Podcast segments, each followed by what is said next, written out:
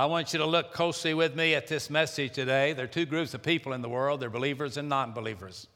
You divide them up in two groups believers and non believers. Forget the religious names that you give to the people. Either they believe in the resurrected Lord Jesus Christ, that He is the Son of God, the Word that became flesh, dwelt among us, crucified on Friday, rose from a grave on Sunday, ascended 40 days later, and is one day coming back to this earth again. There are those that believe that, and those that don't.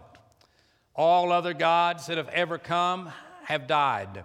Their graves are scattered all over the world. There is one hope. And Jesus said, I am that hope. I am the way. I'm the truth. I'm the life.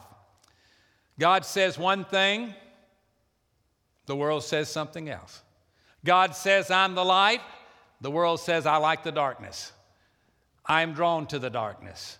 I am drawn to those things that are on the cutting edge of right and wrong, some that are just vehemently wrong.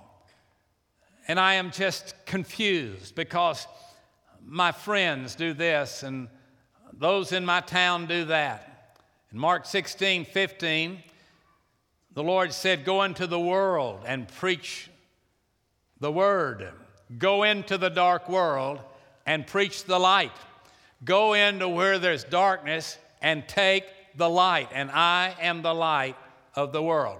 In John 1:10 we read these words, he was in the world and the world was made through him. And the world did not know him. John 3:19, and this is a condemnation. Listen to this. That light is coming into the world, but men love the darkness rather than the light because their deeds are evil. Now, God sets all of this up for us this morning. God allows us to see that there's two, there's two things that stand diabolically apart darkness and light. When you can't put the two together, when you turn on the light, the darkness leaves. When the darkness comes in, the light is, is gone. That's the only two darkness and light. There's not many shades, it's darkness and light. Now, people, have you ever had anybody tell you this? These are people in the darkness. They'll say something like this to you. Now, don't you judge me. You have no right to judge me. You ever have that? Yeah, sure you have. Let me tell you something. You need to remember this next time somebody tells you that I'm not your judge. We've already been judged. He is the judge. He is the righteous judge. And you know what he says? Guilty of every one of us. Romans 3:23 for all have sinned and come short of the glory of God. 1 John 1 8. If we say we have no sin, we deceive ourselves and the truth is not in us. From the moment Adam and Eve in that perfect world, in that perfect environment, chose to disobey a clear word from God of one commandment don't eat that tree. They did. And from that moment to now, every single person that's come into existence has come as a sinner, which is verified by the fact that no person ever had to be taught to do bad.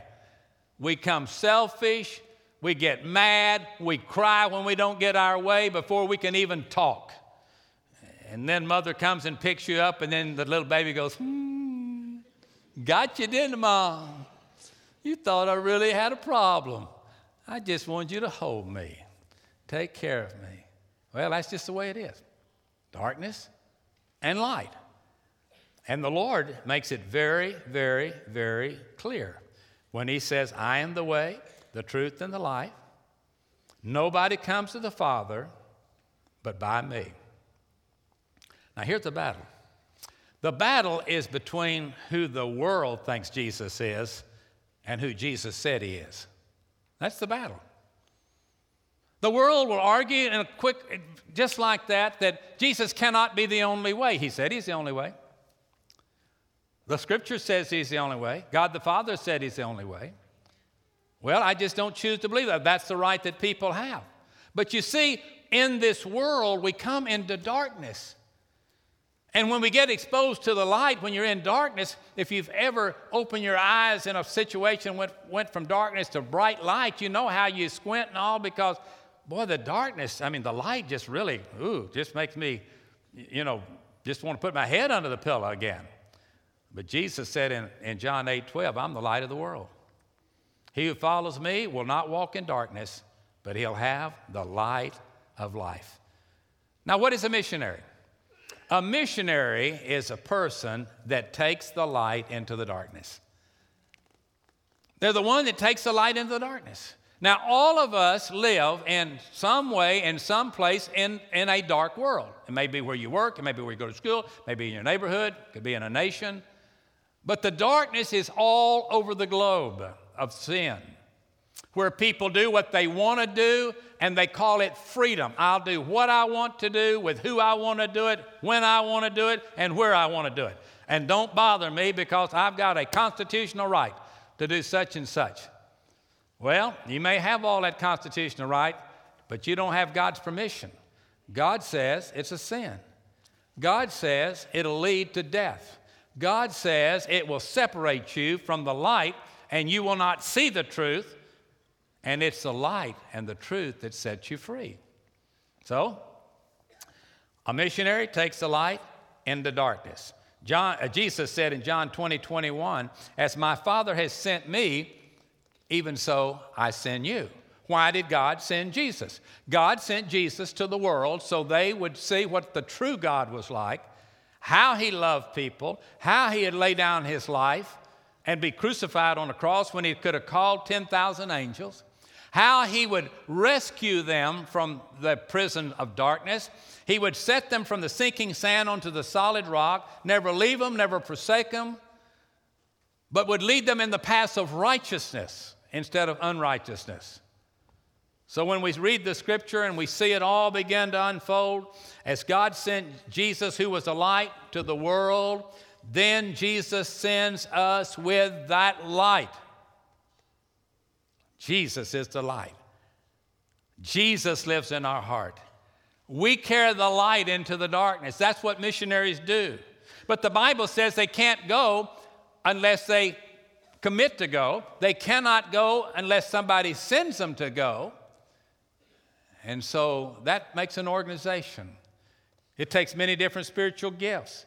Those spiritual gifts are given to each of us. When you become a believer, you're gifted with a certain gift. I met a wonderful young man a while ago that is a very, very gifted young man. I could just tell by talking with him from a musician and from the arts.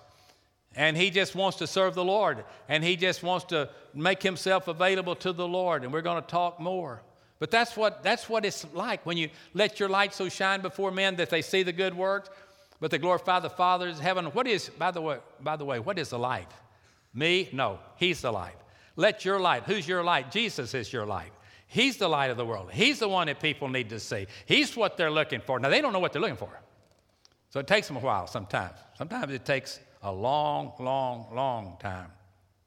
But now I'm going to say something that I hope that I'm not misunderstood. I've prayed extensively about this next statement. But the thing that motivates a lot of us is the needs of man rather than the commands of Jesus. It is very easy, folks, for all of us to see the needs of the world and rush out to meet the need before we wait on the Lord to go with us or to know what we're going over there to do, whether it's across the street, across the classroom, or across the world. We are so focused today on needs because they're everywhere. And we can tear up over the hungry, the hurting, the naked that need to be clothed. That's okay if it's through the lives of Jesus. But sometimes we run around Jesus and say, No, Jesus, you're going to have to wait here because we take you with us. We will offend them. We will say the wrong thing. And we're just going to sneak up on them. We're going to put on our camouflage and we're going to run out there and we're going to do nice things. And all the time, the Lord says, Wait, wait, wait, wait, wait. What about me? Wait there, Lord. We're going to take care of this. We'll get them all to where all you have to do is just come in there, just going to all bow down before. I don't think so. I think the battle is his battle because he says it's his battle. We are just soldiers under the order of the King of Kings and the Lord of Lords. He says, You go and I will go with you. Well, the only way he's going to go with us is for him to be in us. And when He is in us, our love is for Him more than any of these other things. Those things are important, but they're not the major thing. God's written word and living word is the most important thing for the world to know that He is alive, that He cares, He forgives. There's a future for failures. You don't have to have a judge, you don't have to have a jury, you don't have to have a lawyer. What you have to have is Jesus. And when He goes, he goes because you invited him to go. He cannot be pushed on you. He goes because you say, Lord, I want you to come into my life. You know, our, our tendency, and all of us are guilty of this, is to look at our successes, our successes, rather than his sufferings. It is so easy to get away from this. Now, follow this. There are two ordinances in, in the church. Number one is baptism. We saw baptism today. What is baptism? What does it picture? It pictures the death, the burial, and the resurrection of Jesus, right? You understand that? All right, it pictures what happens to us when Jesus comes in. We die to an old life, we're buried with Christ in baptism, we're raised to walk in a new life. All right, it's an outward sign of an inward experience. That's what baptism is. Now, what is the other ordinance? Communion. Why do we do that? Oh, I don't know. We've just always done it. I can remember my great great grandfather talking about how he loved communion. In no, wait, wait, wait, wait, wait. Why do we do it? What does it say on the altar tables? In remembrance of me. You see, the Lord, He wants us, don't you forget that I rose from the grave. And don't you forget that what you are is my disciple. And whatever you do in word or deed, do it all to the glory of God. You can't do all of these things to the glory of God if you don't have permission of God to do them. And the Lord has said to us, You go and you teach the nations, you baptize them in the name of the Father, the Son, and the Holy Spirit. That's where you start. Then all these other things are added to you. It is very easy, folks, very easy, me and you included, to weep over the things Jesus weeps over, but we don't see people through the eyes of God. The Lord weeps not because they're hungry, He weeps because they're not saved. They haven't had the bread of life. They have not had a new born again experience. They don't understand that God is there all of the time, not just when times are good. That not only is He there when the doctor says the tests are negative, praise the Lord and the same doctor says the tests are positive, and you still say, Praise the Lord. Because I know that all things work together for good to those that do what? Called according to his purpose. What's his purpose? To represent Jesus. So as we think about this, how does it all fit in? Well, let me just put it one other way. Everything we do ought to be motivated by our love for God not our passion for people. Keep them in order. If you love God, you'll have passion for people, but you'll have passion for the right people. The people that God wants to point you towards because He is opening up their hearts to the gospel. So when we come together and we do our mission things and we send out people, and by the way, some of those missionaries that were be called back are probably some that stood on this very stage a few months ago and had spent years in planning and learning the languages to go to the othermost part of the world. And they are now being faced with maybe they'll be coming right back home because there's no money to keep them there. So when we talk about our foreign mission offering, we will do it without any apologies. We'll do it because, first of all, nobody can give unless God first gives to you. But when we start using our funds on people instead of this way, we got a problem. So we got to deal with it. God loves us. He's going to see us through this. He's going to help us understand. And Matthew 28 says, All power is given unto me in heaven and in earth. But everything we do, and I hope I don't offend you by saying it, ought to be done not because of our love for the person or the people, but because of our love for God and the Son and the Holy Spirit. God the Father, the Son, and the Holy Spirit. We're always tempted to think like people rather than think like Jesus. Whenever we have the wisdom of God, things begin to really work out for us. I hear people say all the time, well, God expects us to use our head. Where is that in the Bible? I have heard so many people tell me that. You know, we'll come out doing something. When our church said we are going to get out of debt, 1975, I had a lot of calls to say when I preacher, that's not reasonable, not practical. And I think God wants us to use our head. I don't find that. Everything I find about my head doesn't really flatter me. You know, God's chosen the, the simple things of this world to confound the wise. You know, our wisdom is foolishness to God. I mean, it doesn't really make me feel like I'm valedictorian, if you know what I mean. It, it, it means, though, that God says, listen, I just want your, my heart to be right. I want you to see what I see and see people as I see them, and I will take care of some things if you will go and carry them the gospel. And if you read uh, Malachi, the last book in the Old Testament, listen to these words. Third chapter, verse 6 For I'm the Lord and I change not. God has never changed and he never will change. You'll never walk the right path knowing what a Christian is. You got to know who Christ is. Big difference. It's very easy for you to find somebody you really admire.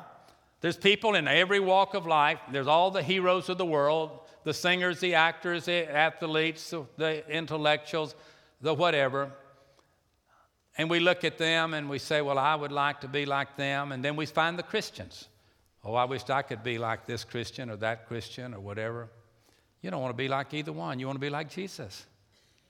You want to be like Him. To be like Jesus, to be like Jesus. That's all I ask, is to be like Him. And our primary goal is not to win the lost. If we follow Jesus, He'll lead us to the lost. And, he'll, and He, when we share the message, will send the Holy Spirit who will convict them and lead them into all truth. He is the one that wins souls, not us. I don't win anybody to Jesus.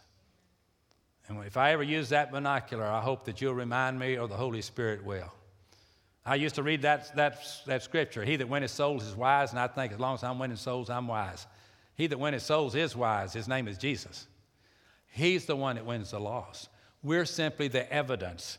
We provide the evidence, we show the path, but every one of us needs to understand it's all about Him. Do it in remembrance of me. When you go out to the world, do it in remembrance of me. When you forsake all to follow me, be sure you're doing it in remembrance for me, not looking for a career that you'll be happy in. There's such a big difference, folks. You know, Jesus reached the ultimate climax of following God when he went to the cross. Remember that day? That's what it cost him. But what happened three days later? Up from the grave, he arose. That's the way following God is. This has to be a crucifixion, death to an old life, and then a brand new life. That's what the Christian faith is all about. God showed his purpose and his power for Jesus when he raised him from the dead.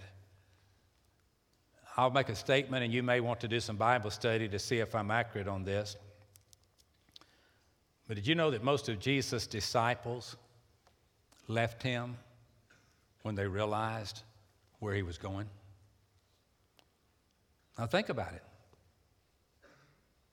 Many times you read in the New Testament, and they saw him no more. Why?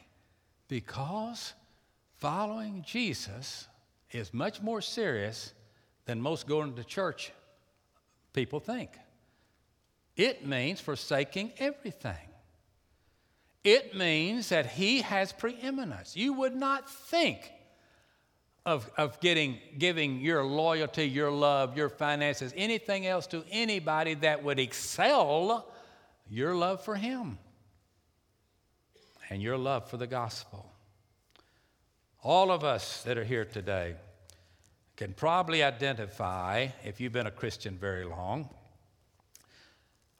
to what Peter said that, that down to earth guy that I never, I can't even read anything Peter wrote without bringing this up to you because he was so much like most of us. I mean, he had a, he had a foot shaped mouth. I know he did. When I see him in heaven, I'm to look for the guy that's got a foot shaped mouth because he kept his foot in it all the time. You know, he had that foot and mouth disease or hoof and mouth disease or whatever. I want you to listen to what this man wrote in the 10th chapter of Mark. You ready for this? See if you could, could have written that. I think I could have had days when I would have wrote this very stuff. Then Peter began to say unto Jesus, Lo, he made that sound spiritual. Lo, we have left all and have followed you, Jesus. And Jesus answered and said, Verily I say unto you, there's no man that's left houses or brothers or sisters or father or mother or his wife or his children or lands for my sake and the gospel's sake, that he shall not receive a hundredfold now in this time houses and brothers and sisters and mothers and children and lands with persecutions, and in the world to come, eternal life. But many that are first shall be last, and the last first. You hear Peter interrupts him. Oh, I know one of these days we're going to go sweet by and by and everything will be perfect. He said, No, no, no, no, no. Peter, you follow me, you love me, and I'll bless you in this life as well as in the life to come. The joy of the Lord is walking with him. The joy of the Lord is knowing that He lives in your life. The joy of knowing the Lord is when you go to that doctor and he says, We've run all the tests and they've all come back negative, and you say, Praise the Lord, call the prayer group. Or if he says, or she says, You have a very serious whatever, praise the Lord. You're the great physician. God, I belong to you. I don't know what you're doing. But I know one thing if I live, I live unto the Lord. If I die, I die unto the Lord. And whether I live or whether I die, I'm the Lord. Jesus did not go to that cross until the very moment the Father had it planned because he knew three days later there's going to be resurrection. It was all in place. This was just the middle of the story. He's buried. The, the centurion says, Surely this man was the Son of God. And three days later, I'm sure he was watching the news that day, and, they, and the news said all over the world, He is risen, like he said. And that centurion said, I told you, soldiers, that I told you. This guy was not like all the rest. Why was he not like the rest? Because he was the Son of God, he was God in the flesh. That's what Christians are, folks. We're weird to some, we shock others. How in the world could you be happy and not do some of the stuff that the world enjoys doing it? Because I keep up with what the world's doing and how it turns out. And I watch the Charlie Sheen stories that were on this week. I know the man's history. I, I, saw all of that kind of stuff. You know, I mean, just name them the athletes, the great mega millionaires, your actors, your singers, you name it all, and even people that claim to be God's people that were living in sin. And God let me live long enough to see some of that kind of stuff. That doesn't affect me one iota, not one. It didn't when I was young, but it sure doesn't now. Why? Because you ask me how I know He lives, He lives within my heart. I know when I was seven years old, I gave my heart to Jesus, and by the grace of God, I've survived this war. It's a spiritual war. The God in us is stronger than the gods of this world. But we have got to become the church again. We're not a bunch of religious people getting to have a few easy thoughts that we can just kind of feel good today. And by tonight, I will be right back to the old life. God help us if we choose that way of life. We cannot make disciples if we're not disciples of Jesus. Our responsibility is to bring people to Jesus. Now, here's the question I've got to ask myself, and you've got to ask yourself Do I know the risen, living Lord Jesus? Is there anything that I, in, in the quietness of my personal life, when I'm alone, can I know something in my life that I know that Jesus lives in my heart? You ask me how I know He lives. He lives in my life. Can you say that? Or has it been religious do's and don'ts? That's the question. Have old things passed away and all things become new? You want to please people more than you want to please God? Do you want to depend on this world instead of God for your life. Let me tell you something. It's hard for God to pick up his children when they're trying to live a long way away from him. Think about that. It's hard for God. You say, God, why don't you pick me up? And the Lord would say, Why don't you move on over here and be still and know that I'm God? Why don't you walk with me? Why don't you do what I'm wanting you to do? Why are you doing what you're doing with who you're doing it with? You think I picked all that, put it together, and now you're wanting God to bless? Listen, He walks with me, He talks with me, He tells me I'm His own. Isn't it wonderful to know that you know that He loves you anyway? And you know, when I really get to thinking about how bad I am, it really makes me feel good. All the stuff that God has forgiven. Wow.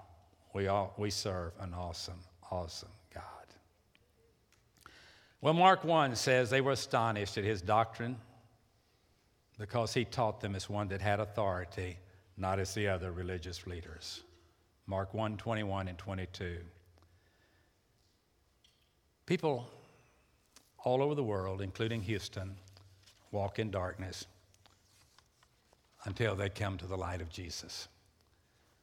Not a single one of us would argue the fact that it's very easy to get off course. It's very easy to find out what others are doing and do it with them. And I want to close by giving you something to think about. We're praying for miracles this Christmas. I'm praying that we'll see the news turn around and say that some of these cancellations have been canceled, that we're going some more. They're going to stay. We're not quitting. The battle's not over. Jesus hadn't come back to this world again. But when we celebrate Christmas and we and the birth of Jesus, and we only try to de- de- determine the physical needs of people, we're going to miss the main thing. That does not mean we do away the other, not at all. But don't replace that and feel like the job is finished. How much time are you going to spend with your family this Christmas, your friends? What are you going to give them? You going to be invited to any parties? I bet you will at the office maybe in the neighborhood, maybe with the family. If you're an invited guest, think about this and I'm through. Have you ever thought about asking the question Is Jesus invited to this party? Oh, no, we don't talk about that down here at the office. I just wanted to know because it'll determine whether I'm coming to the party or not. Because if Jesus isn't going to be there and he's not invited, why in the world would I want to go? Who do I need to meet at that party? You know? What, what, what, do, I, what do I need if they're going to serve as refreshments? You know? What, what, what is, what, what's this all about? We're going to have a Christmas party celebrating the birth of Jesus and he's not even invited?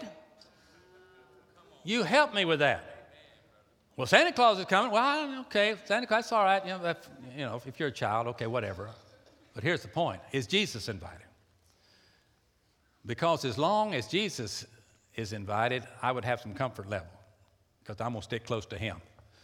And when Jesus says it's time for us to leave the party, we're out.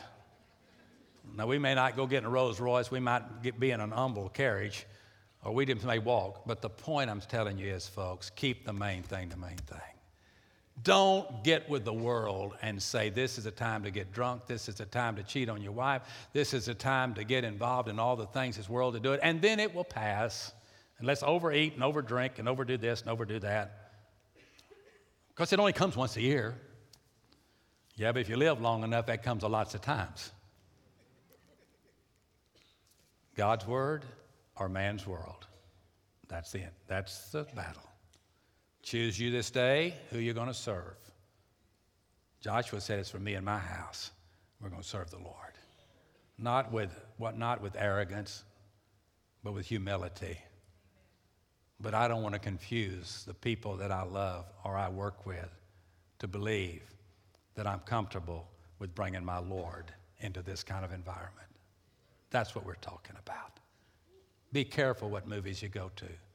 Be careful what you get yourself involved in. Christmas is the toughest time of the year for suicides. Read the statistics. A lot of times, this Christmas recalls a horrible Christmas of yesteryear. And what we've got to do is stop and say, listen, I'm going to follow the Lord and wherever he leads. The secret of disciples' life is genuine devotion to Christ.